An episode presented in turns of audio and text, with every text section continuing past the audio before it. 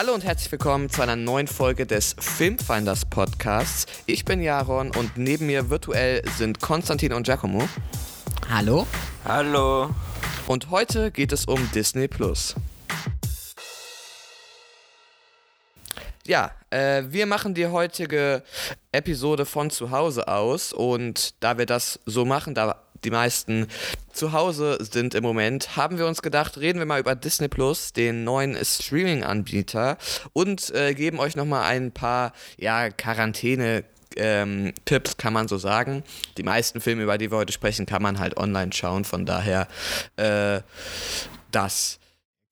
Ihr findet uns überall, wo es gute Podcasts gibt und außerdem auch auf Instagram, wenn ihr ein bisschen hinter unsere Kulissen gucken wollt. At Filmfinders, dort findet ihr uns. Außerdem ist das heute die zwölfte Episode, ein Jahr Filmfinders, juhu.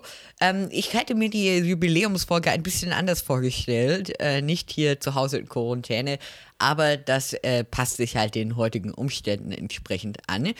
Und ähm, ja, bevor wir lange weiter rumreden, würde ich sagen, kommen wir direkt zu den Filmtipps für die einsame Zeit zu Hause und beginnen mit dem Filmflash, oder ja? Können wir machen. Der erste Film im Filmflash ist gar kein Film, sondern eine Dokumentationsserie, die aber im Moment sehr viral gegangen ist, nämlich Tiger King oder der deutsche Titel Großkatzen und ihre Raubtiere. Good afternoon, ladies and gentlemen. My name's Joe Exotic, and this is Sarge. He was like a mythical character living out in the middle of Oklahoma who owned 1,200 tigers and lions and bears.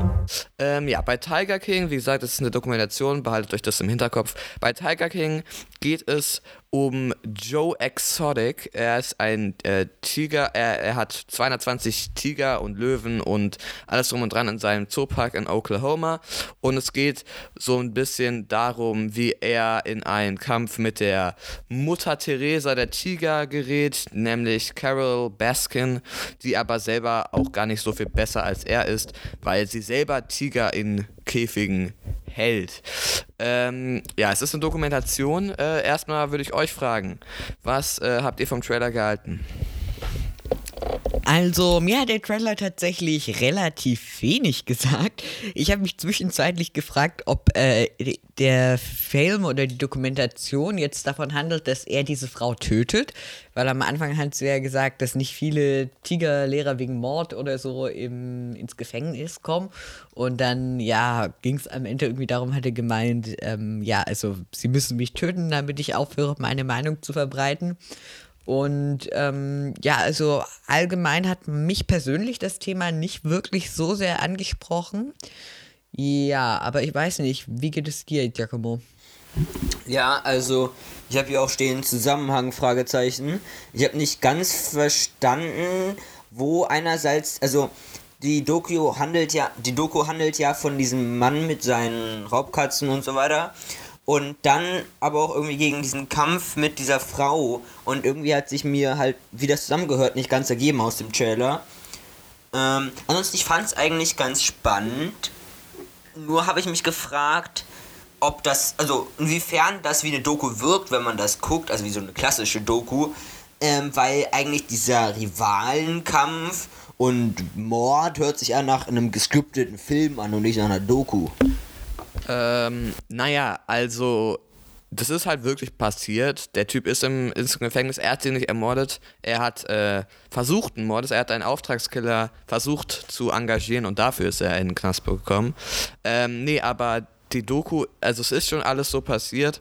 Äh, der, der war halt, äh, die Dokumentation oder die, die Leute hinter der Dokumentation haben halt sich fünf Jahre lang mit dem, äh, mit Joe Exotic, mit dem äh, Raubkatzenhälter da beschäftigt und auch mit Carol Baskin. Das heißt, es wird aus allen Sichten sozusagen erläutert. So zu, ähm, ja, und zwischenzeitlich mussten sie dann auch aufhören, weil es zu brisant für die war. Also, weil halt, keine Ahnung, zu kriminell. Ähm, der, weil Joe Exotic zu kriminell war, um dann dafür eine, um dann mit ihm zusammen sozusagen äh, zu arbeiten. Ähm, aber die Doku generell, es wirkt, also ich glaube, das was, was es halt von einem Film unterscheidet, man kann sowas nicht scripten. Es sind so viele skurrile Sachen. Und wenn man die Doku geschaut hat, dann weiß man, wovon ich rede. Das kann man sich nicht ausdenken, was da geschehen ist. Ähm, also das ist wirklich, äh, das ist wirklich krass. Und die Doku ist ähm, aber ja generell einfach verrückter als jede als jeder Spielfilm, äh, den man scripten hätte können. Ähm, es ist aber sehr unterhaltsam geschnitten. Es, es gibt sieben, es gibt acht Folgen, je 40 bis 45 Minuten, aber es gibt da halt keine langen Stellen. Und es ist halt echt erschütternd, dass sowas wahr ist, weil es gibt halt in Amerika mehr Tiger an Käfigen, als es Tiger im, der, im Rest der Welt gibt. Und das ist einfach die reinste Tierquälerei, aber in Amerika wird es halt, ist es nicht illegal und es ist halt echt erschreckend. Ähm, die letzte Folge ist ein bisschen unnötig, das ist einfach ein Interview mit, äh, mit ein paar Leuten, die da mitgemacht haben, wie es denen jetzt geht, nachdem sie die äh, Serie geschaut haben. Halt, also die letzte Folge ist zwei Wochen nach dem nach der an, also nach den anderen sieben Folgen rausgekommen. Äh, ist ein bisschen unnötig, aber ansonsten würde ich es empfehlen. Aber wenn man keine schwachen Nerven hat, dann sollte man sich nicht anschauen, weil äh, was da auch zum Teil den Tigern und generell den Tieren angetan wird, ist echt nicht schön anzuschauen. Jaron, äh, was ich mich gefragt habe, wie funktioniert eine Dokumentation als Serie? Das habe ich nämlich auch noch nie gesehen.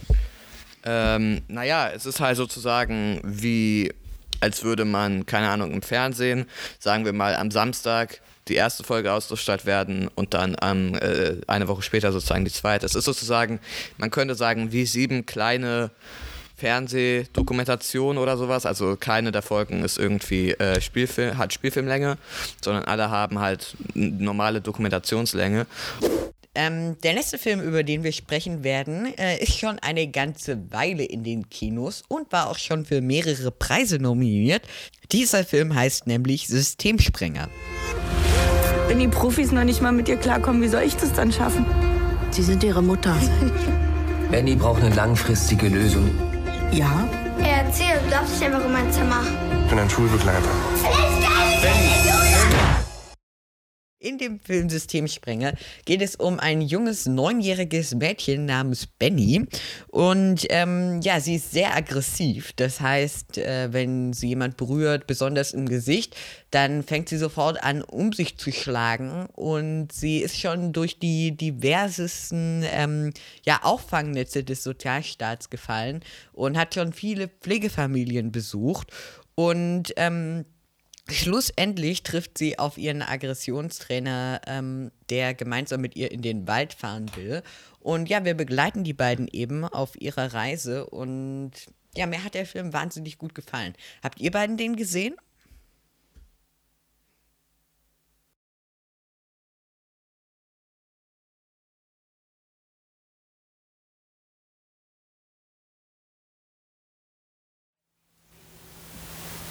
Also ich habe den Film nicht gesehen, mir wurde der aber auch wärmstens empfohlen. Ähm, und er hat sich auch tatsächlich sehr spannend für mich angehört, fand ich. Einfach weil halt das ein sehr krasses und relevantes Thema ist. Und der Film auch auf mich sehr emotional wirkte, was ich immer gerne habe, weil dann, weiß nicht, fühlen die sich echter an. Ähm, ja. Ich habe den Film auch noch nicht geschaut, weil ich habe immer das Gefühl, der ähm, ist sehr schwierig zu schauen. Ähm, naja, halt gerade wegen dem Thema und äh, ja, und immer dann, wenn ich sozusagen die Möglichkeit hatte, den zu schauen, äh, hatte ich dann irgendwie keine Lust äh, auf äh, irgend, also auf schwierige Unterhaltung, weil ich glaube halt, dass der Film sehr, sehr traurig ist und halt sehr schnell mit den Emotionen wechselt. Ähm, kannst du das bestätigen? Ja, also es ist tatsächlich so. Der Film ist sehr emotional und ähm, ich habe den Film abends geguckt und ich hatte dann tatsächlich auch am nächsten Tag manchmal noch so Momente, wo ich gedacht hätte, hm, ich hätte, könnte mich jetzt eigentlich einfach hinsetzen und nur mal äh, in mich reinfühlen, was ich so ähm, ja gerade noch zu dem Film empfinde. Und was mir auch total aufgefallen ist, die Schauspielerin von Benny, ähm, die heißt Helena Zengel. die ist wahnsinnig gut und er kriegt es irgendwie toll hin, eben diese Wut, aber dann gleichzeitig auch irgendwie so eine Verletzlichkeit ähm, gleichzeitig zu spielen. Und dadurch kann man sich ja eben wahnsinnig gut in diese Szenen reinfühlen. Und ja, eine große Empfehlung auf jeden Fall. Hat man denn überhaupt äh, Sympathie für den Hauptcharakter, für, für Benny? Ähm, total. Also zum einen gibt es, also gegen Anfang lernt man sie eben kennen, aber man sieht die Welt immer so teilweise aus verschiedenen Perspektiven, manchmal eher aus Bennys Sicht und dann eher aus der Sicht ihrer Betreuer. Aus beiden Perspektiven fängt man halt im Laufe des Films an, fast ein bisschen Mitleid oder auch Mitgefühl für Benny zu entwickeln. Wobei ähm, das eben auch immer einen Höhen und Tiefen hat während des Und Films. würdest du den Film auch für keine Filmfans empfehlen? Also für Leute, die nicht Filmfans sind? Unbedingt. Also der Film ist filmtechnisch jetzt auch nicht schlecht oder so. Ähm, durchaus gut, aber ich glaube, was den vor allem auszeichnet, ist das Schauspiel und der Weg eben, wie er Emotionen vermittelt. Und ich glaube, das ist einfach was, was jeder sehen kann, auch wenn man nicht total der Filmfreak ist. Und von daher würde ich auch sagen, so eine absolute Filmempfehlung. Okay, das hört sich ja spannend an. Der nächste Film, über den wir reden, ist Spencer Confidential. Picture this. Dirty cops, drug cartels, some big politicians all working together. When I was a cop, I was trying to take these guys down. In dem Film geht es um Spencer, der aus dem Gefängnis entlassen wird, weil er seinen Chef geschlagen hat, also er war Polizist, weil er seinen Chef geschlagen hat, der allerdings wiederum seine Frau geschlagen hat. So. Ähm, und ähm, Spencer kommt dann raus und kurz darauf wird dann sein Chef ermordet und er will natürlich herausfinden, was dahinter steckt und dann, ja, kommt noch so einiges äh, zutage. Was aber, also der Film, die Stärke von dem Film würde ich nicht sagen, dass er besonders viele Wendepunkte hätte oder besonders überraschend oder halt, ja, so schwierig zu verstehen oder viele Knotenpunkte hätte, sondern es war einfach vor allem gute Unterhaltung. Es war witzig, du, du hattest halt diese beiden Hauptcharaktere, weil er muss dann mit einem, seinem Mitbewohner quasi zusammenarbeiten. Und die beiden sind ein sehr amüsantes Paar zusammen. Und da sie auch immer stets in sehr kritischen Situationen einen ruhigen Kopf bewahren und sich streiten oder Witze reißen, ähm, macht, macht es eigentlich sehr viel Spaß, den Film zu gucken. Genau, also im Trailer wird ja auch sehr lustig einfach mit der Gewalt umgegangen und die auch ja einfach zur Unterhaltung dargelegt.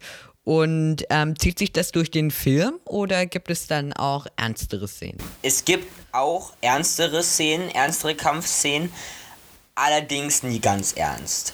Also so wie es im Trailer ist, ist es glaube ich, weiß gar nicht, ob es so, ich glaube so stark ist es im Film gar nicht.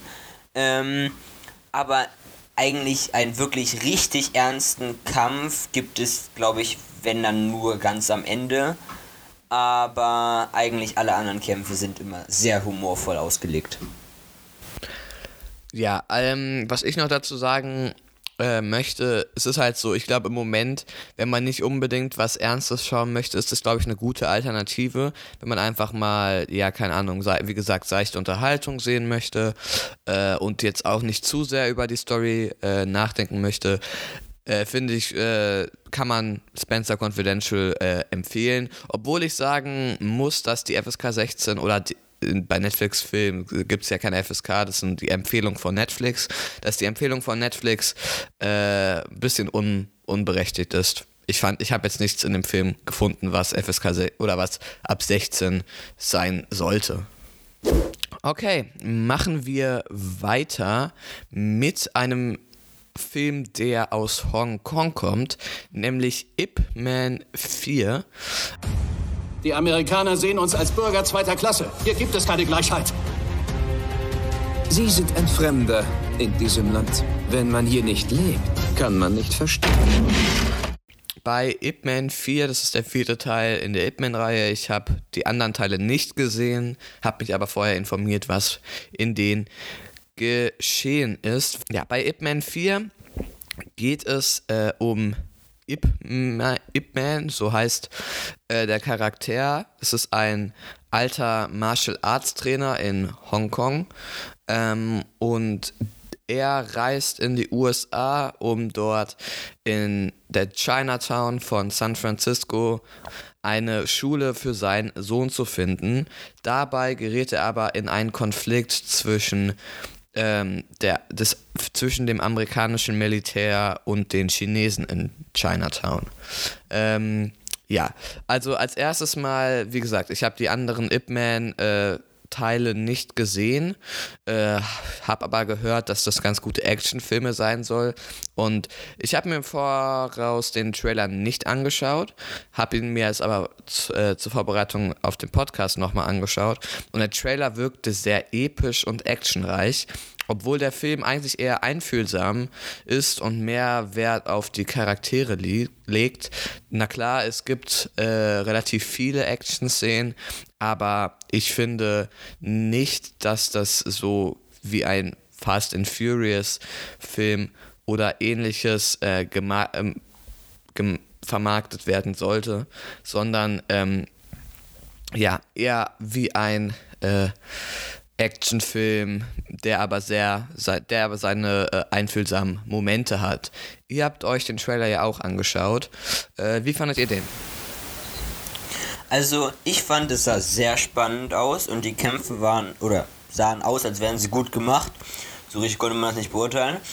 Aber ich habe mal eine Frage und zwar geht es in dem Trailer ja viel um das Thema also Rassismus, dass sie irgendwie Chinatown nicht haben wollen und Amerika ist das beste und stärkste Land und so weiter. Und wie wird damit umgegangen in dem Film und inwiefern spielt das eine Rolle? Naja, also diesen Ip-Man gab es wirklich, äh, habe ich ähm, sozusagen mal ein bisschen recherchiert. Den gab es wirklich und es basiert ja auch auf Bruce Lee. Bruce Lee kennt ihr wahrscheinlich nicht, das war aber einer der, ähm, der Actionfilm-Stars in den 70ern, der halt äh, sehr viele Actionfilme heute beeinflusst hat, ist, äh, es spielt ja 1964 und damals gab es ja auch äh, nicht nur die, äh, den Rassismus der Schwarzen gegenüber in, in Amerika, sondern auch der äh, chinesischen Einwanderer. Und deswegen ist das schon einen gewissen Teil akkurat. Es wird sehr überspitzt, finde ich. Und man hat alle amerikanischen Schauspieler gefühlt so gecastet, als äh, damit sie die schlechteste Leistung abgeben, weil es keinen amerikanischen Schauspieler gibt, der eine gute Leistung äh, hervorgibt. Die sind halt alle sehr mit Klischees gefüllt. Ähm, aber das sorgt halt in dem Fall auch für einen größeren Konflikt und man ist ja äh, auch für den sozusagen gekommen, um sich den anzuschauen. Der nächste Film ist Bruno bei den Wölfen oder der Originaltitel Taiki. Den haben wir auch mit unserer Filmjury zusammen geguckt. Und wir waren dann nicht so überzeugt von, und das bin ich auch immer noch nicht, weil es geht darum, dass die Familie in den Urlaub fahren will, aber halt ohne Handys, ohne Technik, also halt bildschirmfreie Zeit. Ich musste das auch schon machen. Ähm, und als dann aber sich die beiden äh, Kinder anfangen zu streiten und bla bla, dann wirft der Vater den Sohn aus dem Auto, woraufhin dieser sich im Wald versteckt. Aber die Eltern schieben dann Panik und suchen den und dann ist der Tank aber oder die Batterie fast alle von dem Auto. Und da sie noch nicht gefunden haben, fahren sie dann einfach los. Und er bleibt allein im, Wol im Wald zurück und trifft dann halt auf einen Wolf. Genau, also, also ja. der Vater hat sich verletzt, deshalb sind sie weitergefahren. Ah ja, stimmt, okay.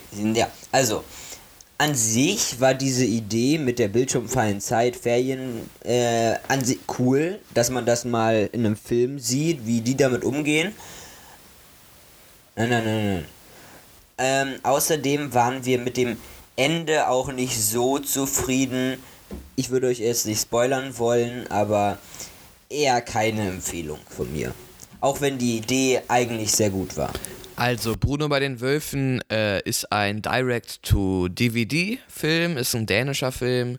Ich glaube, er kommt irgendwann im April oder kam, weiß ich nicht genau. ähm, auf DVD raus. Falls jemand interessiert ist, kann er sich den auf DVD kaufen. Ähm, aber wie gesagt, also wir äh, und die Jury waren nicht so überzeugt. Äh, ich hatte mir noch aufgeschrieben, es war halt eine viel zu simple Story und auch wie die Charaktere gehandelt haben, war nicht unbedingt nachvollziehbar an manchen Stellen. Ich fand die Schauspielleistungen zwar okay, äh, aber der Rest des Films ist halt keine Ahnung. Es ist ein Familienfilm, aber ich finde, man kann sich andere Familienfilme anschauen, die viel besser sind, die eine bessere Message haben und sowas und muss sich den Film nicht anschauen.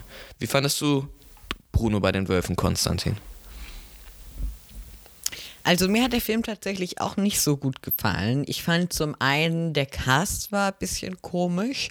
Äh, die Familie war irgendwie ja ein bisschen zu perfekt einfach.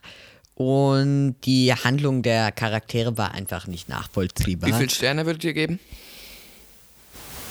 Ja, 2,52. Ja, ich würde auch 2 von 5 geben. Äh, gut, wir machen weiter mit einem Film, der äh, Ende Februar 2020 äh, in die Kinos gekommen ist. Äh, der Unsichtbare oder im englischen Originaltitel The Invisible Man.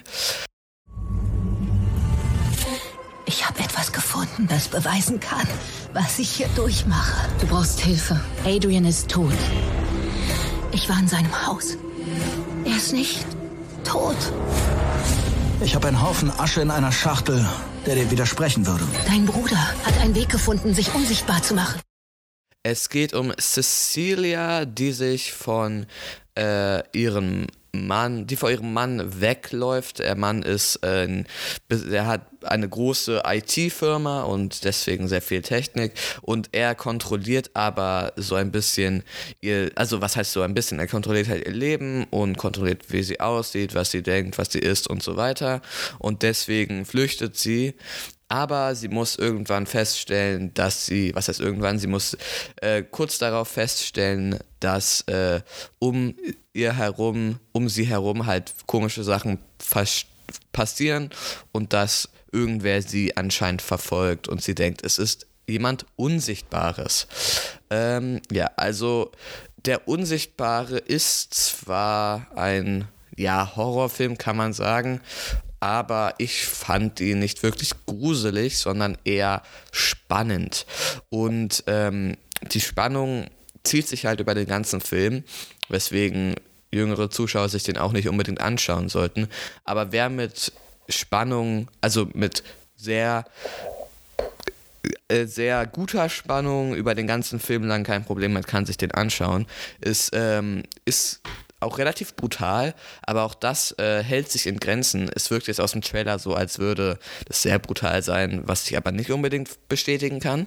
Ähm, und trotz simpler Story fühlt sich keine Szene irgendwie unnötig an und die Dialoge sind gut geschrieben und generell die Action und die Stunts und auch die Schauspielleistungen sind ähm, auf sehr hohem Niveau gehalten. Konstantin, äh, wie fandest du den Trailer? Ähm, ich fand den Trailer tatsächlich im Gegensatz zu dir schon irgendwie gruselig. Ich würde fast ein bisschen in Richtung Psycho ähm, sagen. Und ähm, ja, also es war auf jeden Fall spannend und filmtechnisch auch gut, aber ich glaube, ein bisschen zu krass für mich. Und Giacomo? Ich muss mich da Konstantin definitiv anschließen, da ich gar kein Fan von Horror bin äh, und mir schon bei dem Trailer am liebsten die Augen zugehalten hätte. Also so schlimm ist es jetzt nicht, aber ich habe ihn das erste Mal auf YouTube gesehen und hatte gar keinen Bock direkt.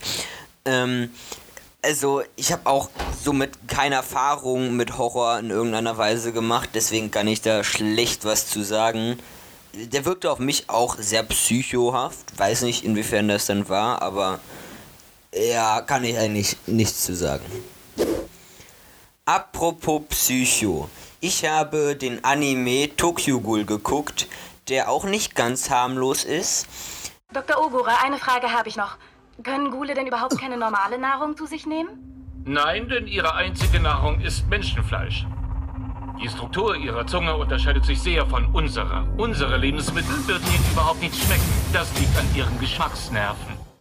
Da geht es um Ken Kaneki oder wie die Japaner sagen Kaneki Ken, der durch ein, also der, also okay, vielleicht man sollte erstmal erklären, in der Welt gibt es Gule, die sehr viel stärker sind als Menschen, die eine sogenannte Kralle haben. Das ist halt so eine, ja, kann, sie kann sehr unterschiedlich aussehen, aber das ist halt so eine krasse Waffe, die meistens aus dem Rücken rauskommt und dann halt, damit können sie halt dann Leute niedermetzeln und die sich ausschließlich von Menschenfleisch ernähren.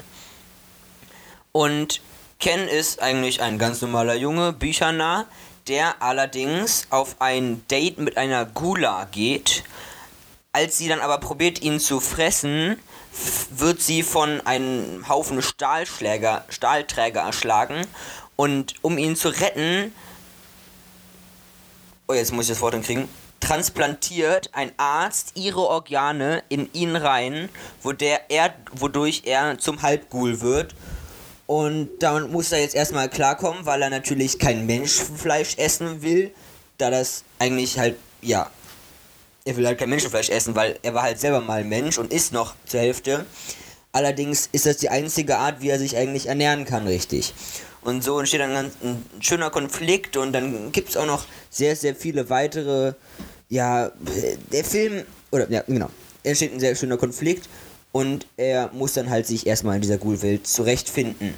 Ähm, ich habe mir den Trailer auch mal angeguckt, dazu sei gesagt, aus dem kann man eigentlich recht wenig entnehmen. Ähm, es ist eine Serie. Auf Netflix gibt es leider nur die ersten beiden Staffeln, die aber eigentlich auch schon ausreichen. Also, die sind schon ordentlich Material. Ähm, genau. Der, die Serie ist, der Anime ist auf jeden Fall sehr brutal. Ich habe ihn mir jetzt auf Japanisch angeguckt mit deutschen Untertiteln, aber im Trailer habe ich den mit deutschen, also mit deutscher Synchro gesehen und das hat sich auch eigentlich okay angehört. Ja, ich fand es sehr schön, dass die Wendepunkte und Plot Twists eigentlich selten oder nie vorhersehbar waren und eigentlich fast keine Klischees verbaut waren oder klischeehafte Wendungen, also vorhersehbare Sachen. Ähm, ja. Außerdem fand ich oder finde ich es sehr schön, wie stark auf jeden Fall manche Figuren eine Wandlung durchleben. Vor allem natürlich die Hauptperson. Wie viel von der Story, die du jetzt angesprochen hast, äh, oder in wie vielen Folgen äh, passiert das? Also du hast ja gerade die Story genannt. Ist das jetzt nur die erste Folge oder die zwei? Das sind, würde ich sagen, die ersten zwei Folgen, drei Folgen maximal. Und, und welche sagen. FSK hat Tokyo Ghoul? Weil im Trailer sah das sehr, sehr brutal aus. Ja, äh, soweit ich weiß, FSK 16. Ja. FSK 16. Also es ist schon, äh, es ist halt, oft ist es bei Animes so, wenn Blut fließt, dann fließt gleich sehr viel. Also, weiß nicht was, da, wenn dem Typen der Arm ausgerissen wird, dann spritzen gleich 200 Liter Blut aus seinem Körper. Das ist schon, also wer mit Brutalität nicht umgehen kann, für den ist das nichts. Und auch wer mit ja, Folter nicht umgehen kann, der sollte auch spätestens in der zweiten Staffel aufpassen. Und ähm, ist es auch für keine Anime, also für Leute, die nicht unbedingt Anime-Fans sind, interessant? Schwierig. ähm, ich als Anime-Fan kann es schlecht sagen, würde ich sagen. Aber ich würde tatsächlich eher weniger da. Ne, ne, doch, eigentlich schon. Da es recht wie ein Animationsfilm, wie ein typischer Animationsfilm gehalten ist. Vom Animationsstil halt. Ähm, weil es gibt jetzt, ja, es sieht eigentlich alles relativ normal aus und ich finde es ist leicht verständlich. Man muss halt gucken, ob man es mag oder nicht. Das ist halt Geschmackssache und ja. Mir hat der Trailer ja überhaupt nicht gut gefallen. Äh, wir hatten ja schon mal gemeinsam äh, über ein Anime hier im Podcast gesprochen, nämlich äh, Your Name. Your Oder? Name, genau. Und dieser, das war wie gesagt der einzige Anime, den ich je gesehen habe und ist es auch immer noch. Und ich fand den Trailer, wie gerade schon erwähnt, wahnsinnig anstrengend. Ähm, zum einen hatte ich das Gefühl, dass der, dass einfach also viel zu offensichtlich irgendwie ist, was die sagen. Also zum Beispiel die Dialoge sind irgendwie, wirken auf mich nicht ganz schlüssig oder irgendwie erzwungen. Ich weiß nicht, ob das das richtige Wort ist. Und auch, ja, das ganze Setting oder so spricht mich gar nicht an. Verändert sich das denn im Laufe des, ähm, des Animes? Also das Setting verändert sich sehr. Also nach der zweiten Staffel gibt es also eigentlich komplett einmal. Ähm, aber ich glaube, die Erzählweise bleibt so ziemlich die gleiche. Ähm, dazu muss man sagen, dass ich den Trailer auch nicht gut finde, weil man eigentlich keinen Eindruck von der Serie bekommt, meiner Meinung nach. Und ähm, die Gespräche in dem Trailer sind halt zusammengeschnitten, das heißt, sie bestehen aus verschiedenen Gesprächen eigentlich und machen Zusammenhang, Zusammenhang einigermaßen Sinn, finde ich aber auch nicht so dolle. Deswegen beim Trailer aufpassen, eigentlich eher die ersten ein, zwei Folgen vielleicht gucken, dann kann man sich meiner Meinung nach ein besseres Bild bilden. Okay, kommen wir zum zweiten Teil des Filmflashs. Das ist wie immer die Filme, auf die wir uns nächsten Monat freuen. Äh, heute in dieser Episode mal mit einer Ausnahme. Wir haben uns jetzt zwei Filme rausgesucht, die einen Kinostart im nächsten Monat hätten. Also die jetzt entweder Ende April oder im Mai in den Kinos gestartet wären, da die Kinos aber nicht vor wahrscheinlich August aufmachen werden. Ähm, kommen die nicht raus. Äh, ja, wir hätten auch Filme nehmen können, die verschoben wurden, aber die sparen wir uns dann auf für, wenn äh, das neue Release-Date äh, dann irgendwie äh, näher rückt. Äh, Konstantin, du hast den ersten Film im zweiten Teil des Filmflashs. Genau, und zwar heißt der Film, über den ich gerne reden möchte, Berlin Alexanderplatz. Sei nicht dumm. Das Potenzial. Es ist nicht leicht, sich dem Teufel zu entziehen, wenn man ihn einmal zu sich eingeladen hat. Noch ein Wort und ich spreche dir den Hals. Genau, der Film spielt äh, ja hier in Berlin bei uns. Und zwar geht es um einen jungen ähm, Menschen mit Migrationshintergrund, glaube ich, der hier ähm, ins Drogenmilieu abrutscht. Ein schöner Satz aus dem Trailer ist, ähm, ja, du bist eigentlich gar nichts Schlechtes, aber das Böse hier zieht sich, zieht dich an sich oder so, glaube ich. Und ähm, ja, wir sehen halt, wie er damit kämpft und eigentlich gar nichts Böses tun will, aber wie ihn dann diese Umgebung einfach, äh, ja, teilweise zu einem Kriminellen macht und wie er damit kämpft. Und ja, der Film war auf der Berlinale in diesem Jahr tatsächlich und kommt jetzt aber wieder in die Kinos. Wie hat euch beiden der Trailer gefallen? Mir hat Trailer sehr gut gefallen. Ich fand das ich, super spannendes Thema, wenn man eigentlich irgendwie neu nach Berlin kommt und dann halt da ja so ein bisschen sich mit den falschen Leuten abgibt. Ähm, aus, ja, irgendwie, mich, mich hat das sehr gefesselt. Ich kann da gar nicht so viel zu sagen, aber ich fand es einfach sehr spannend und wird auf jeden Fall, oder naja, jetzt halt eher weniger, mir den gerne angucken, aber ja. Ähm, man muss dazu sagen, es basiert auf einem Buch und auf einem Film, glaube ich. Also es gab einen Film in den 80ern und der wird jetzt neu interpretiert. Ähm, aber ich äh, fand auch, das sah äh, gut aus, gerade durch die vielen Neonfarben gab es so ein, ein bisschen ein Grundgefühl von diesem äh, von dieser von diesem Drogenmilieu, das ähm, unser Hauptcharakter dann reinrutscht. Ähm, es ist wahrscheinlich sehr hochaktuell, ähm, da ja auch immer mehr Flüchtlinge nach Deutschland kommen.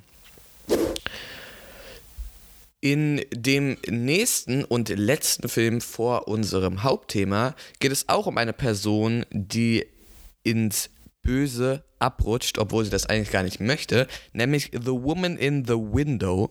Notrufzentrale. Meine Nachbarin Jane wurde erschossen. NYPD. Was will er hier? Mr. Russell glaubt, dass Sie was durcheinander bringen.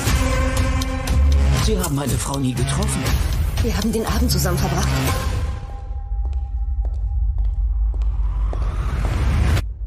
Bin Jane Russell.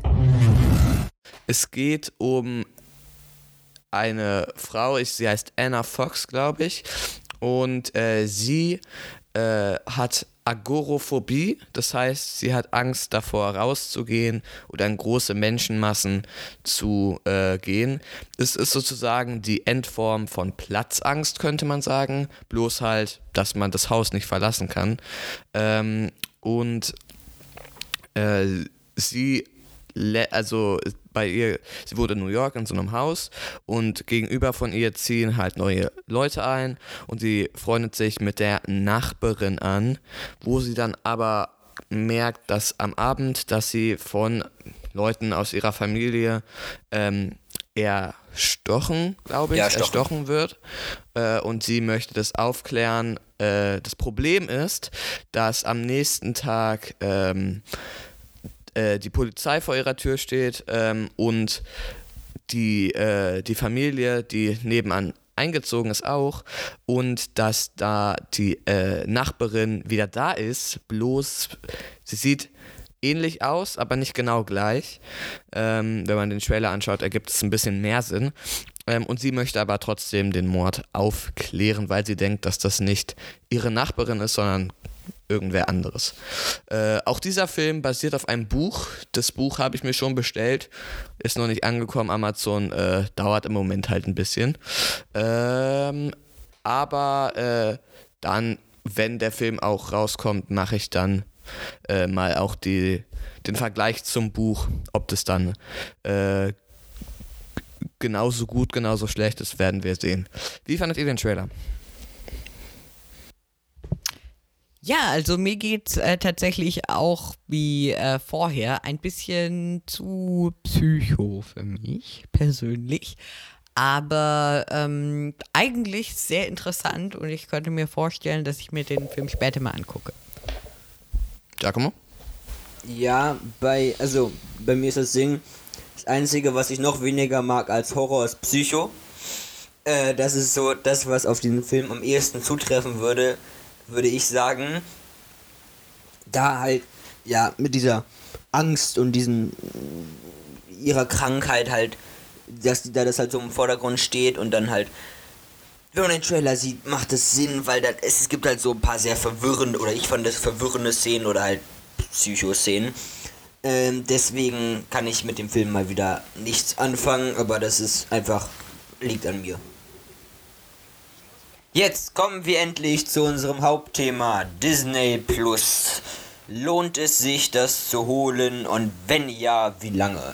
Wir reden heute über die Auswahl, was gibt es alles für Ferien bzw. Serien, das Design, also wie sind die Filme, Serien aufgeteilt und wie ist das Layout und dann die Zielgruppe, wo auch meine Schwester oder wo ich nochmal erzählen werde, was meine Schwester davon hält, die noch eher Zielgruppe ist als wir. Danach sprechen wir noch über das Preis-Leistungs-Verhältnis, über die Filme und Serien, die wir geschaut haben und ziehen zum Schluss ein Fazit, ob sich Disney Plus lohnt. Bei Disney Plus als Auswahl gibt es nicht nur alte und neue Disney- und Fox-Filme und Serien. Fox wurde ja letztes Jahr von Disney aufgekauft. Das heißt, da gibt es auch noch welche. Natürlich gibt es nicht alle. Es gibt nur Filme, die ein FSK 12 oder niedriger haben. Meistens niedriger. Es gibt ein paar Ausnahmen, wie zum Beispiel bei Star Wars und Marvel. Da sind die Filme ab 12. Da die sind auch da, ähm, aber die meisten sind ab 6 und ab 0. Ähm, Disney Plus äh, hat zum Beispiel die Simpsons auch noch. Ähm, alle Staffeln, die es da gibt. Ähm, die haben sie bekommen, als sie Fox gekauft haben. Und natürlich noch National Geographic, das sind Dokumentationen und halt alles rund um die Erde und den Menschen. Ähm, und natürlich auch Eigenproduktion. Ist, äh, zum Start gab es zum Beispiel äh, Susi und Strolch, ein Remake, The Mandalorian oder Togo, über die wir alle noch später reden. Ähm, aber es, ähm, ja, es ist auch sozusagen äh, es werden auch neue Produktionen gemacht. Gerade nicht. Gerade ist Drehpause wegen dem äh, äh, äh, Covid-19-Virus, aber ähm, danach geht's weiter. Zweite Staffel von Mandalorian, sehr viele Marvel-Serien und so weiter. Äh, da kommt noch was. Ähm, ja, weiter geht's zum Design. Das Design von Disney Plus ist relativ stark an ähm, Netflix angelehnt, aber ich persönlich würde sagen, das kann man ihnen ehrlich gesagt auch nicht vorwerfen, weil was sollen sie sonst machen? Das Design von Netflix ist einfach super. Genau, es gibt ähm, eben immer diese fünf Kategorien, die Jaron gerade schon genannt hat. Und es erinnert eben alles sehr stark an Netflix. Was ich interessant finde, ist, dass sie jetzt bei zumindest allen Filmen, die ich gesehen habe, am Anfang immer oben so einen Hinweis einblenden, dass manche Szenen im Film für lichtempfindliche Zuschauer, also jemand, der Epilepsie hat zum Beispiel, ähm, schädigend sein können. Das ähm, ist gut. Ich weiß nicht, hab, war das auch bei all den Filmen, den ihr gesehen habt, so? Ja. Also ich glaube tatsächlich, ich habe das auch bei vielen Spielen mittlerweile und sehr vielen anderen Filmen. Das machen, glaube ich, alle großen Firmen mittlerweile oder müssen es vielleicht sogar machen, ich weiß es nicht.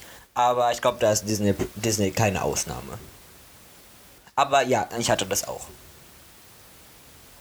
Ähm, ja, das Design war an Netflix wirklich sehr stark angelehnt, also es hat dem fast exakt geähnelt. Womit ich, ich hatte aber zwei kleine Problemchen und das war einerseits, wenn man Serien angucken wollte, dann gab es nicht wie bei Netflix, und das kann auch an mir liegen, einen Ladebalken, sondern war- einfach, also kurz gab es den, aber eine Zeit lang gab es auch einfach nur dieses Disney Plus stand da. Und ähm, ich finde es immer sehr beruhigend, wenn es einen Ladebalken gibt, weil dann weiß ich, dass was passiert und nicht alles stillsteht. So. Das Oder ist dass das einfach- Programm zumindest so tut, als ob es Genau. das machen würde. Genau. Also, ja, die, das reicht alle- allein schon. Das ist ein, einfach ein psychologischer Aspekt, den ich da, der mir da gefehlt hat, ein bisschen. Aber ja, damit komme ich klar.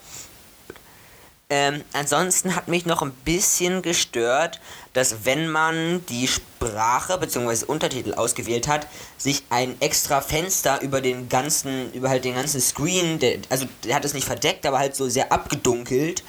Ähm, und aber ich, soweit ich weiß, lief die Serie weiter im Hintergrund. Das heißt, du hast es nicht gesehen, weil halt eigentlich das blockiert wurde von diesem Sprachenfenster und abgedunkelt Zeug.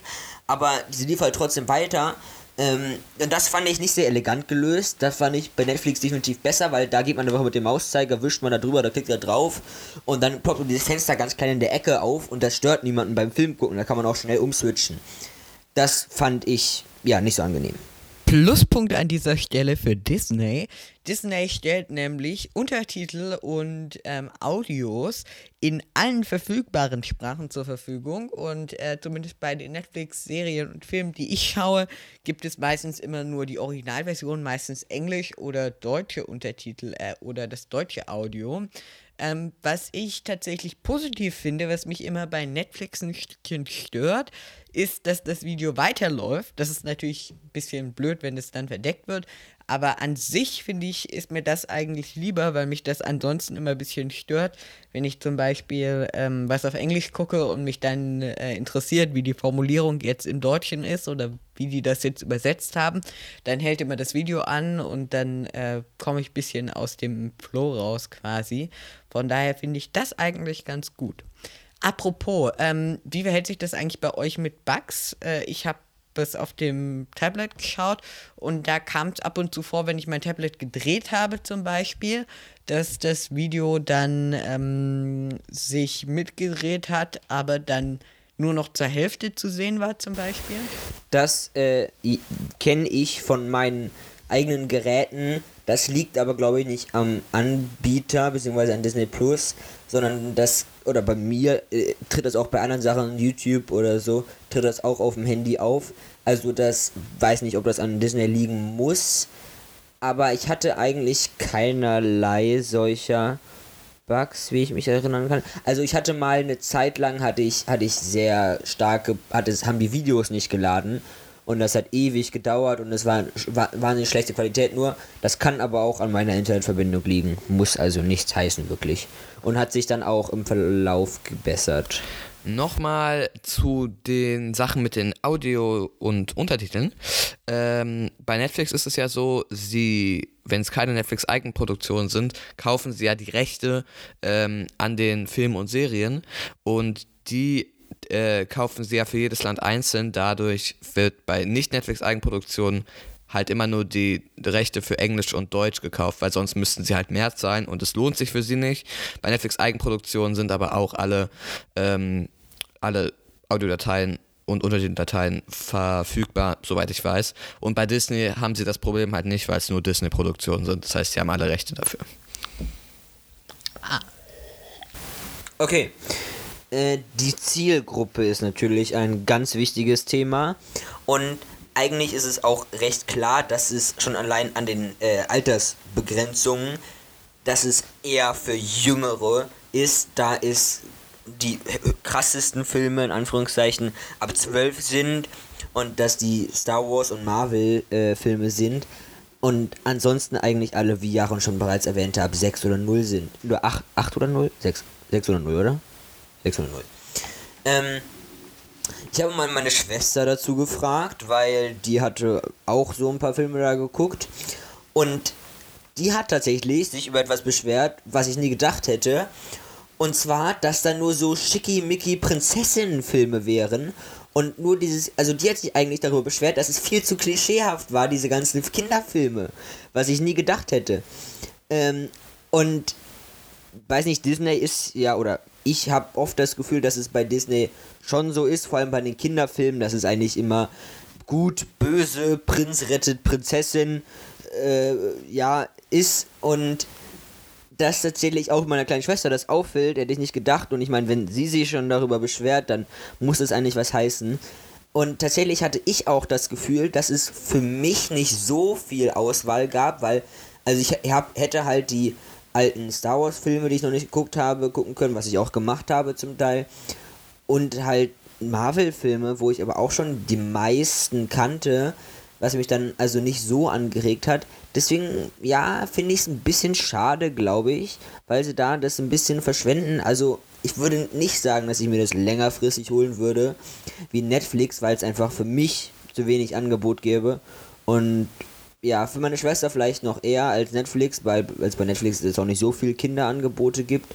Aber ja, auch eher weniger. Was ich noch nicht so gut fand. Äh, es gab zum Beispiel eine Love Simon Serie. Ich weiß nicht, ob ihr Love Simon kennt.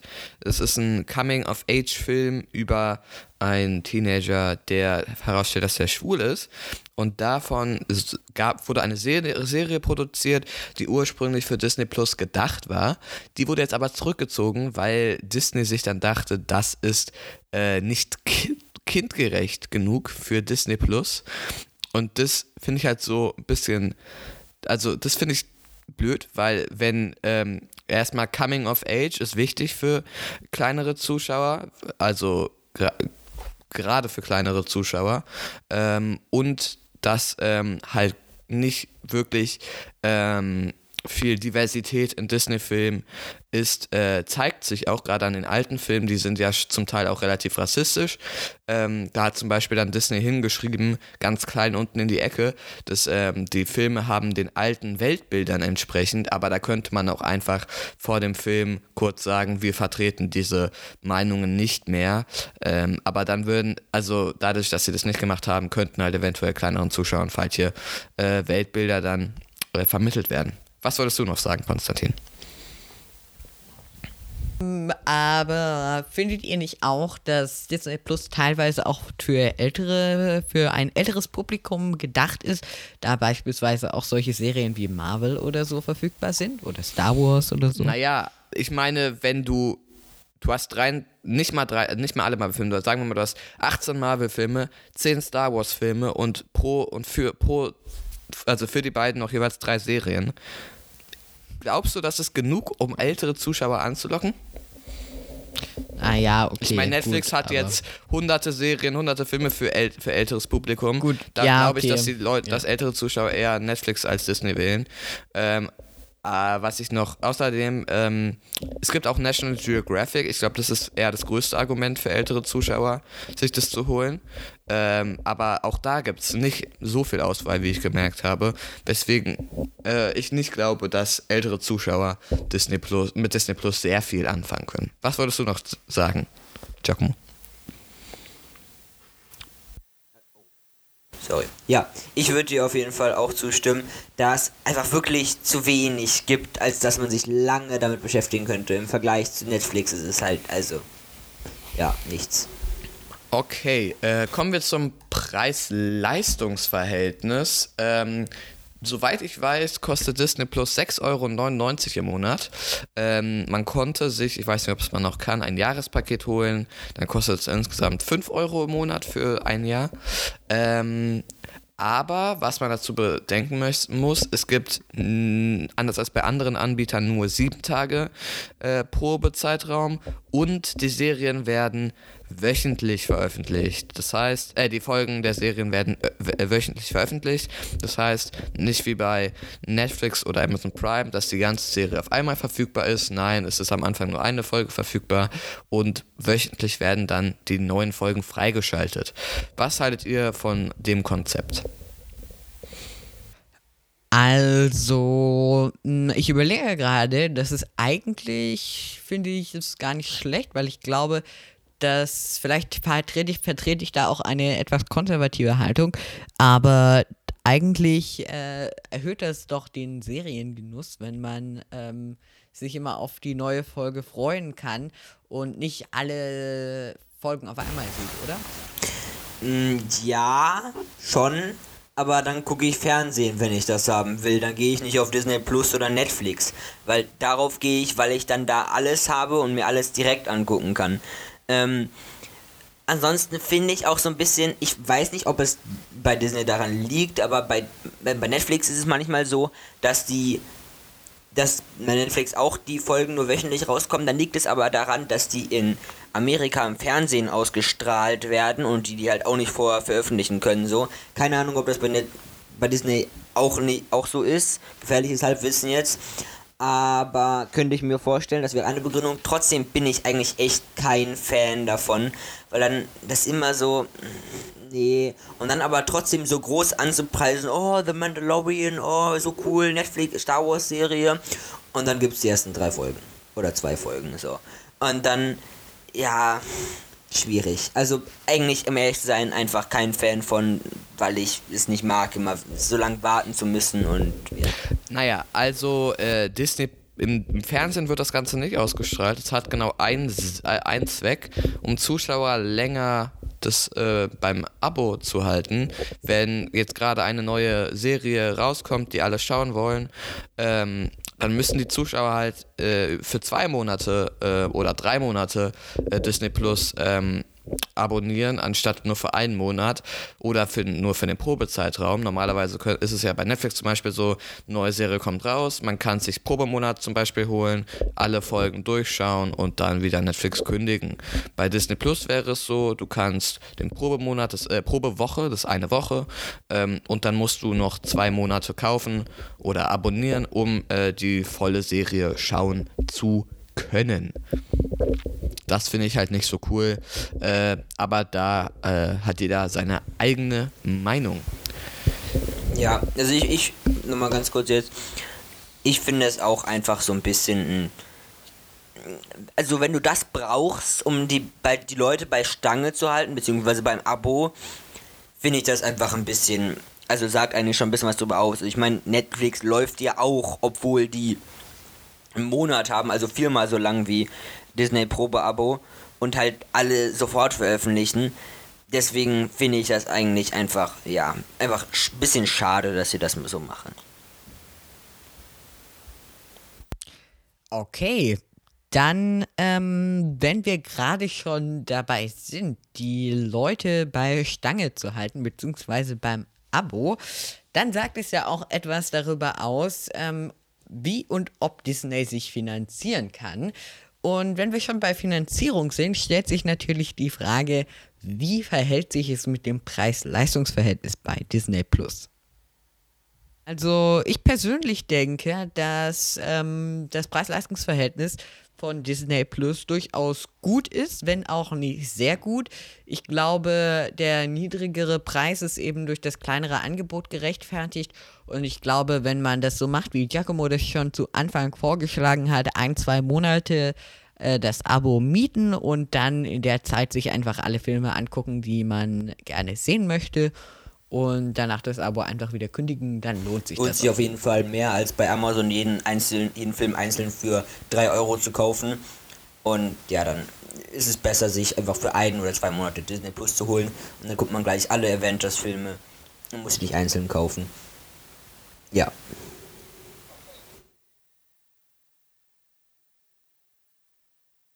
Um euch noch einen kleinen Einblick zu geben, was man so bei Disney Plus schauen kann, haben wir uns vier Sachen, äh, vier verschiedene Sachen angeschaut, nämlich Susi und Strolch, das Remake, Onward, der neue Pixar-Film, The Mandalorian und Togo.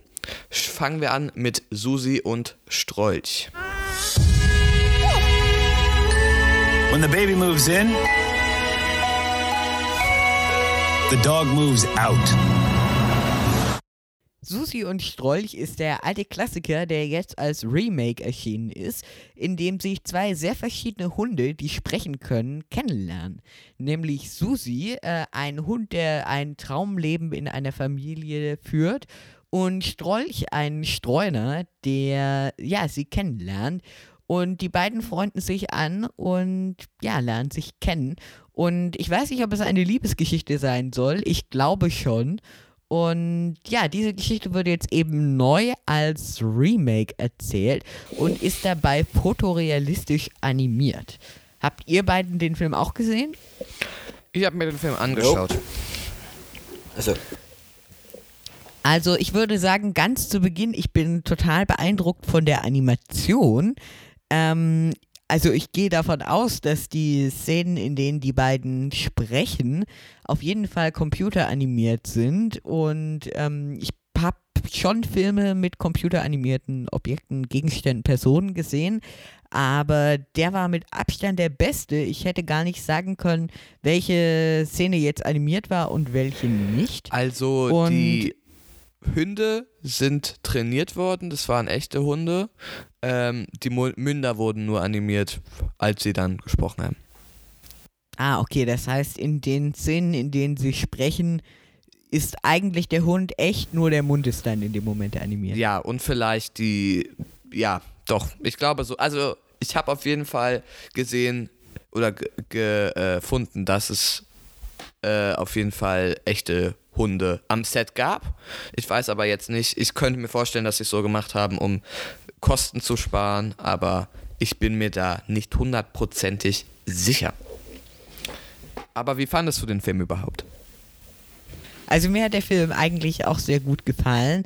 Er steht in großen Kontrast zu äh, dem anderen Film, über den ich gleich auch noch sprechen werde, Togo.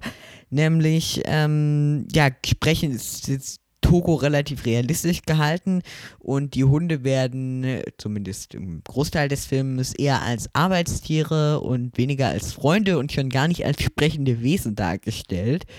Und ja, das war eben bei Susi und Strolch anders. Wie hat der Film dir gefallen, Jaron? Äh, ja, ich fand den Film eigentlich ganz okay. Ich habe den alten Film nicht gesehen, deswegen kann ich jetzt nicht vergleichen, wie viel vom alten Film übernommen wurde. Ähm, ja, wie gesagt, die Animation, äh, ich weiß jetzt nicht, in welchem Maß sie verwendet wurde, war eigentlich ganz gut. Ähm, und es war halt eine simple und kindgerechte Story, äh, kann man sich mal anschauen. Ich fand aber, man hat irgendwie so ein bisschen gemerkt, dass es ein Streaming-Film war und kein Film von Disney, den man auch im Kino äh, sehen, also, äh, also den man auch im Kino äh, sich anschauen könnte, von was die Qualität angeht. Äh, ich finde es Könnte man nicht? Nein, äh, es war. Äh, ähm, ich fand aber, man hat so ein bisschen gemerkt, dass der Film für die kleine Leinwand und nicht für die große Leinwand bestimmt war. Ähm, halt von der Größe der Story sozusagen ähm, ist es halt eher ein kleinerer Film als äh, andere Disney Remakes. Ich habe erstmal eine Frage. Ich habe glaube ich, irgendwann mal den alten gesehen, aber ist sehr, sehr lange her. Ähm, deswegen, aber, weiß ich, Konstantin, kennst du den alten? Nein, leider nicht. Ah, okay, gut, dann könnt ihr das wahrscheinlich gar nicht beantworten. Aber ich habe mich gefragt, warum sollte ich jetzt den neuen gucken? Okay, er sieht besser aus, aber die Story ist doch an sich das gleiche. Naja, aber Also, das ist ja bei ich- allen ich Disney mein- ich mein- Remakes so. Die meisten Leute gehen da ja natürlich, nur rein natürlich. wegen dem Nostalgieeffekt. Wenn man den alten Film nicht gesehen hat, kann man das ja genauso betrachten, als wäre es ein eigenständiger Film. Aber wenn man den alten Film gesehen hat, dann glaube ich, muss man sich den neuen nicht anschauen. Aber man kann auch eigentlich direkt den alten Film schauen, wenn man äh, die Story äh, sich anschauen möchte. Wie viele Punkte würdest du geben, Konstantin? Ich würde ihm, ja, 4, nein, 4, 4 von 5 Sternen geben. Okay. Ähm, machen wir weiter mit dem zweiten Film. Äh, kurzer Disclaimer: Ich weiß nicht, ob es den äh, in Deutschland auf Disney Plus gibt. Ähm, den gibt es auf jeden Fall in Amerika auf Disney Plus. Äh, das ist Onward, der neue Pixar-Film. Dieser Zauber bringt ihn zurück. Was? Was? Dad wird wieder lebendig? Das ist nicht möglich. Doch, ist es. Und zwar damit. Ich werde Dad kennenlernen. Der war ja, der lief auch im Kino, ist jetzt aber auf äh, Disney Plus erschienen. In Amerika wird auch ziemlich, mit ziemlicher Sicherheit in den nächsten zwei, drei Wochen auch auf Disney Plus Deutschland erscheinen. Genau, der ist noch nicht auf Disney Plus, wenn ich mich heute früh richtig informiert habe. Aber ja, wir, deswegen habe ich den noch mit reingenommen. Der wird in der Zukunft auf jeden Fall auf Disney Plus erscheinen. Wahrscheinlich spätestens Mitte Mai.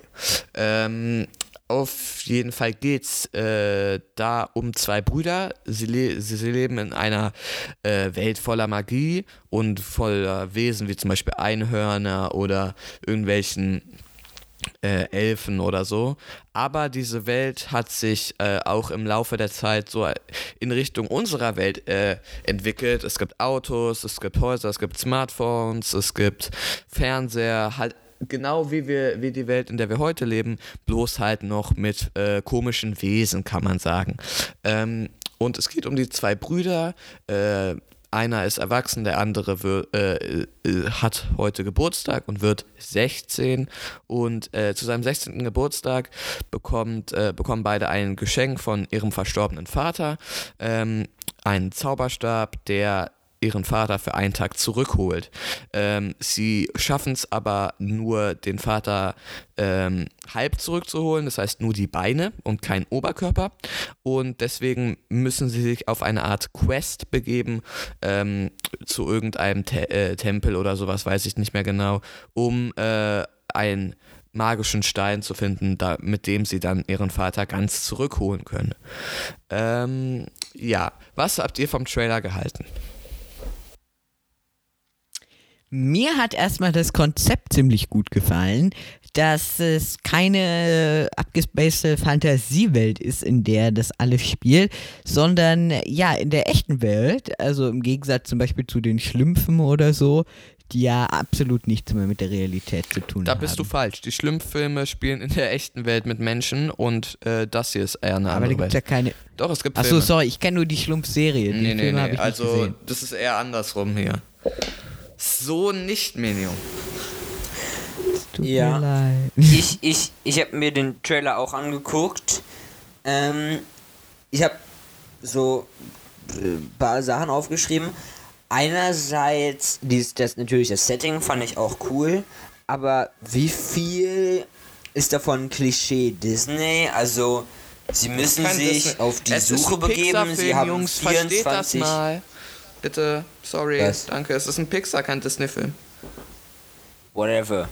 Also, okay, gut. Dann, inwiefern ist das typisch Pixar? Ähm, da ist, also, sie haben die große Aufgabe, es gibt den Final Countdown, sie haben 24 Stunden Zeit. Und wenn nicht, dann weiß nicht was, verschwindet das alles wieder und er muss seine Fähigkeiten entdecken und irgendwie hört sich das für mich alles ziemlich 0815 an. Ähm, und außerdem, also irgendwie hatte ich das Gefühl, dass im Trailer schon gefühlt die ganze Story gesagt wurde. Es kann aber auch sein, dass aber noch viel mehr passiert. Jaro, und du hast den Film ja geguckt. Ist das so oder? Naja, also viel mehr als die Story, als der, als die Story, die im Trailer gesagt wurde, äh, passiert nicht. Es gibt noch einen Endkampf, den ich aber irgendwie ziemlich unnötig fand, weil der kam so aus dem Nichts, hatte ich das Gefühl. Ähm, aber ansonsten finde ich auch, Onward kommt nicht an andere Pixar-Filme, wie zum Beispiel Toy Story, Die Unglaublichen oder sowas wie Findet Nemo ran. Äh, Gerade die Animation ist zwar gut, aber nicht auf dem Niveau von manchen Filmen, die zum Beispiel letztes Jahr rausgekommen sind, wie Toy Story 4 oder äh, Die Eiskönigin 2. Also ich weiß nicht, woran das lag, aber die Animation äh, sah jetzt nicht so gut aus wie bei anderen Pixar-Filmen. Außerdem, Pixar hat ja normalerweise den Ruf, ähm, sehr einfühlsame Filme zu machen, die äh, eine, kleinen Kindern auch eine gute Message überbringen und auch traurig sind. Ich hatte bei diesem Gefühl aber, äh, bei diesem Film aber nicht das Gefühl, dass der so einfühlsam oder witzig war wie andere Pixar-Filme. Und ich finde auch, man muss diesen Film nicht gesehen haben. Äh, man kann ihn auch einfach auslassen. Es ist zwar ein okayer Film, ich würde ihm drei von fünf Punkten geben, aber man, man muss ihn nicht unbedingt äh, geschaut haben. Gerade auch, weil die Story, ja, ist zwar, ist zwar was Neues, aber das auf 100 irgendwas Minuten zu strecken, hätte nicht unbedingt sein müssen. Es, es ist halt so ein bisschen aufgebaut wie ein Videospiel. Und generell der Film hat ja ein paar, ja, wie sagt man, äh, paar Sachen, die nicht gelungen sind, äh, aber halt auch ein paar, die gelungen sind, deswegen noch drei von fünf Punkten. Auch in einer anderen Welt beziehungsweise in einer anderen Galaxie spielt The Mandalorian. Achtung, Überleitung. Man sagte mir, dass sie kommen. Man sagte mir, sie wären der Beste im Umkreis eines Parsec. Das stimmt doch. Es geht darum, dass der Mandalorianer den Auftrag kriegt, eine Person dem Imperium auszuliefern, die 50 Jahre alt ist. Allerdings ist das ein kleines Baby, das aussieht wie Yoda. Ähm, und er muss es halt dem Imperium ausliefern. Allerdings wächst ihm der Kleine irgendwie so ein bisschen ans Herz. Ähm, genau, das ist. Ich habe mir. Oder ich habe angefangen, den fünften Star Wars Teil nochmal zu gucken, da ich den noch nicht gesehen habe. Und das war der zweite Film, der, glaube ich, produziert wurde. Und wenn man das vergleicht mit den alten Star Wars Filmen, was man. Ich kann, ich weiß, ich weiß, ich weiß, die sind sehr alt und die sind jetzt sehr neu. Aber es hat sich definitiv in der Animation einiges getan und das sah, also alle Action-Szenen habe ich den eigentlich abgekauft. Was mich aber stark irritiert hat und was ich sehr schade fand, waren, oder sehr komisch fand, waren die Übergänge. Weil bei den alten Star Wars Filmen habe ich gesehen, da hatten die auch immer so, weiß nicht was, da so ein Kreis aus der Mitte rübergeblendet wurde oder es so gewischt wurde vom Seitenrand, was eigentlich bei modernen Filmen nie der Fall ist.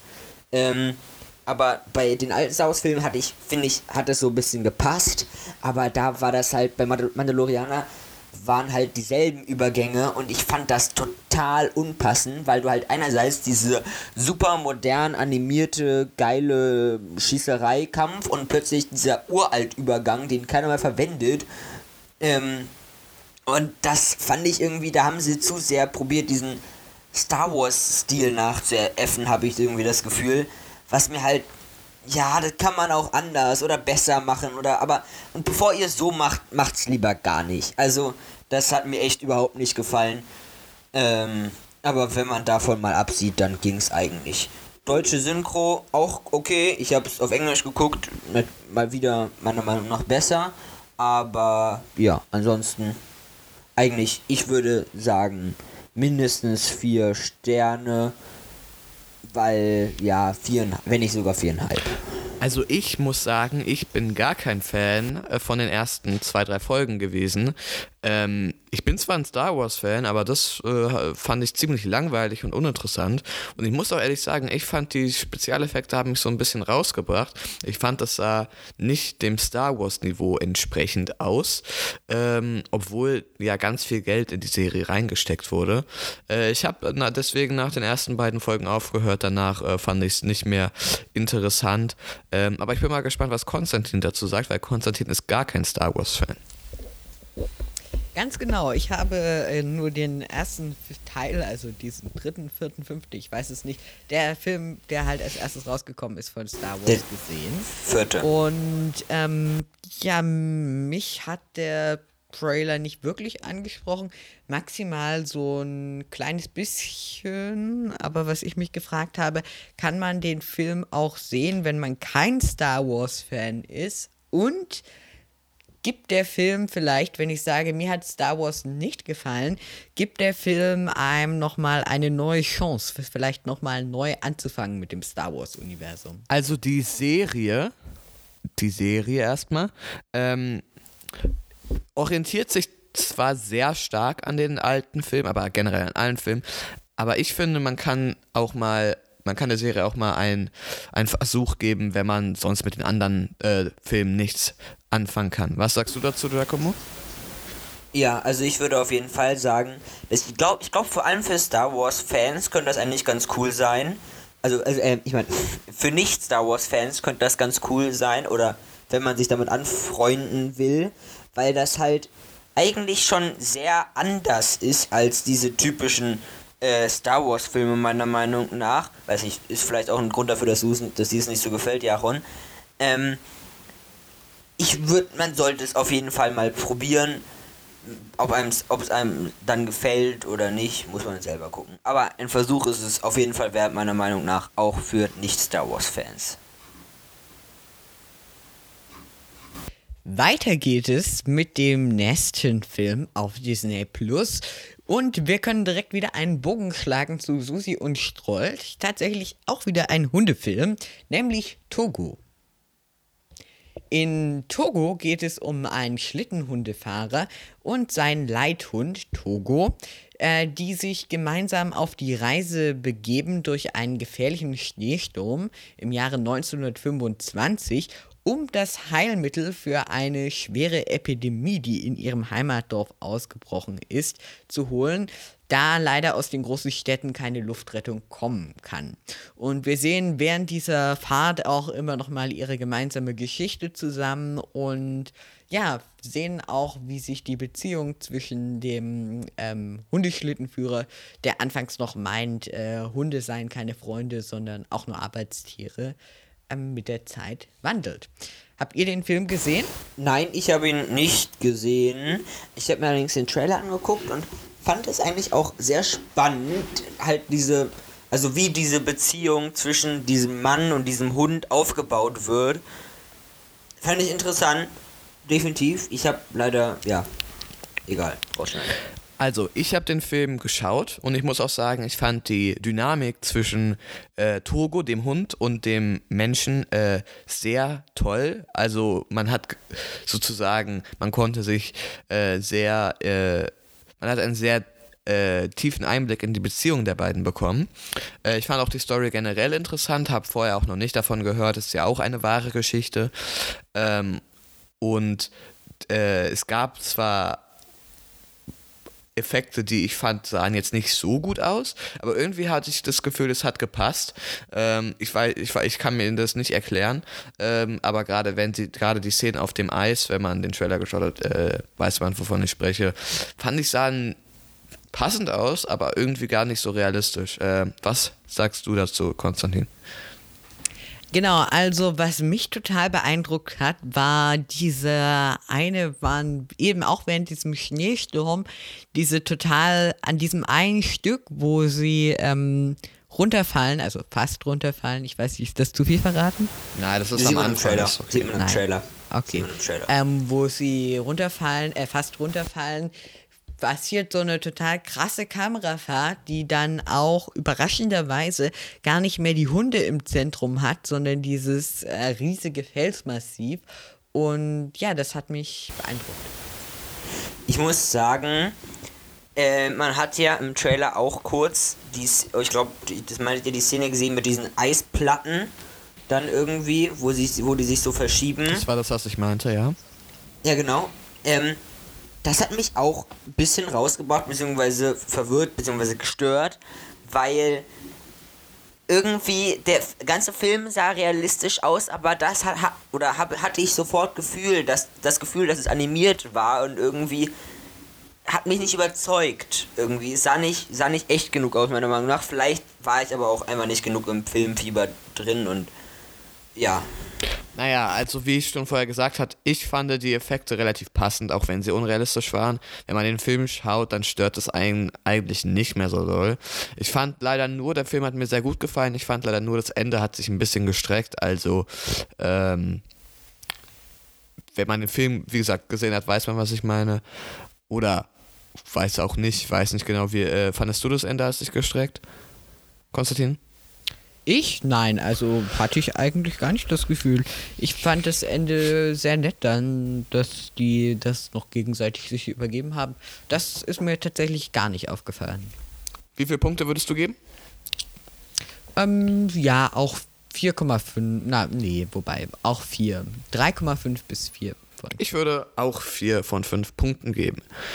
Okay, wir haben jetzt äh, sehr lange über Disney Plus geredet, um genau zu sein, fast eine Stunde lang. Ähm, ich glaube, es wird Zeit, ein Fazit zu ziehen. Äh, findet ihr, Disney Plus lohnt sich?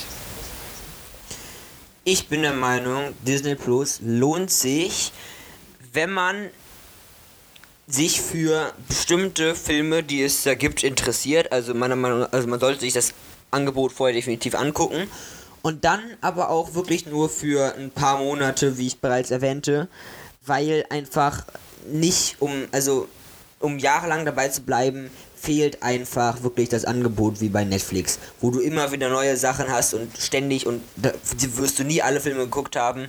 Ähm, und aber einfach, um da wirklich lange dran zu bleiben, fehlt einfach der Content meiner Meinung nach. Aber für ein, zwei Monate kann sich das schon mal lohnen. Genau, da würde ich dir total zustimmen. Ja, ich muss es nicht nochmal wiederholen. Ich stimme dem auch zu. Also Disney Plus kann man mal machen, aber langfristig gesehen. Mal schauen, was da noch kommt, aber im Moment würde ich sagen, langfristig gesehen lohnt sich eher nicht.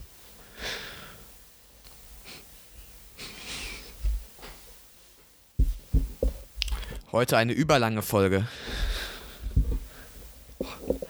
also, nee, sag, also kannst du kannst ja sagen, äh, wir nehmen jetzt schon seit äh, 105 Minuten auf, ne? Okay, dann vielen Dank, dass ihr uns bis hierhin zugehört habt. Das wird wahrscheinlich unsere längste Folge. Mal sehen, wie viel ich schneiden muss. Wir haben jetzt 105 Minuten aufgenommen. Mal sehen, mal sehen. Ähm, wie gesagt, wenn ihr noch mehr von unserem Podcast hören wollt, dann schaut gerne auf unserer Instagram-Seite vorbei, filmfinders. Und ja, das war's auch mit dieser Episode. Vielen Dank fürs Zuhören und bis zum nächsten Mal. Tschüss. Tschüss. Ciao.